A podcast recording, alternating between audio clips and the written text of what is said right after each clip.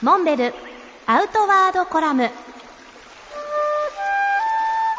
モンベルの辰徳さんです。 NHKE テレの人気番組猫のしっぽカエルの手で有名なベネシアさんを奈良に迎えました。彼女はもともとイギリスの貴族の娘に生まれ、単身でシルクロードを経由して日本までやってきて、今は京都の大原の古民家を改装して、そこにご主人の梶山忠さんと2人で暮らしています。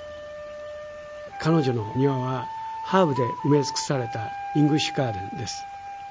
大原という日本の原風景の中に心地よくマッチした風景を醸し出しています。彼女との出会いは20年以上前、ご主人の梶山君を通じて紹介されたのですが、その後一度奈良の我が家を訪ねられ、春日原生林を散策したのですが、それ以来ベニシアにとっては10年ぶりの奈良春日原生林のハイキングになりました。今回は彼女の番組猫のしっぽカエルの手の撮影として、私が奈良を案内することになりました。奈良の私の自宅に生えている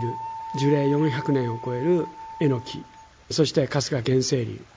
さらに東大寺の大仏殿は館長佐川不問さんにご案内いただくことになりました。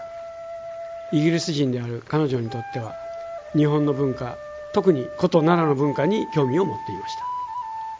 お互いに年を重ねて生きてきたさまざまな喜びや思いを互いに懐かしく語り合うことができました。庭の焚き火を囲みながら、そんな懐かしい思い出話をすることができました。また今度は一度京都大原に彼女たちを訪ねたいと考えています。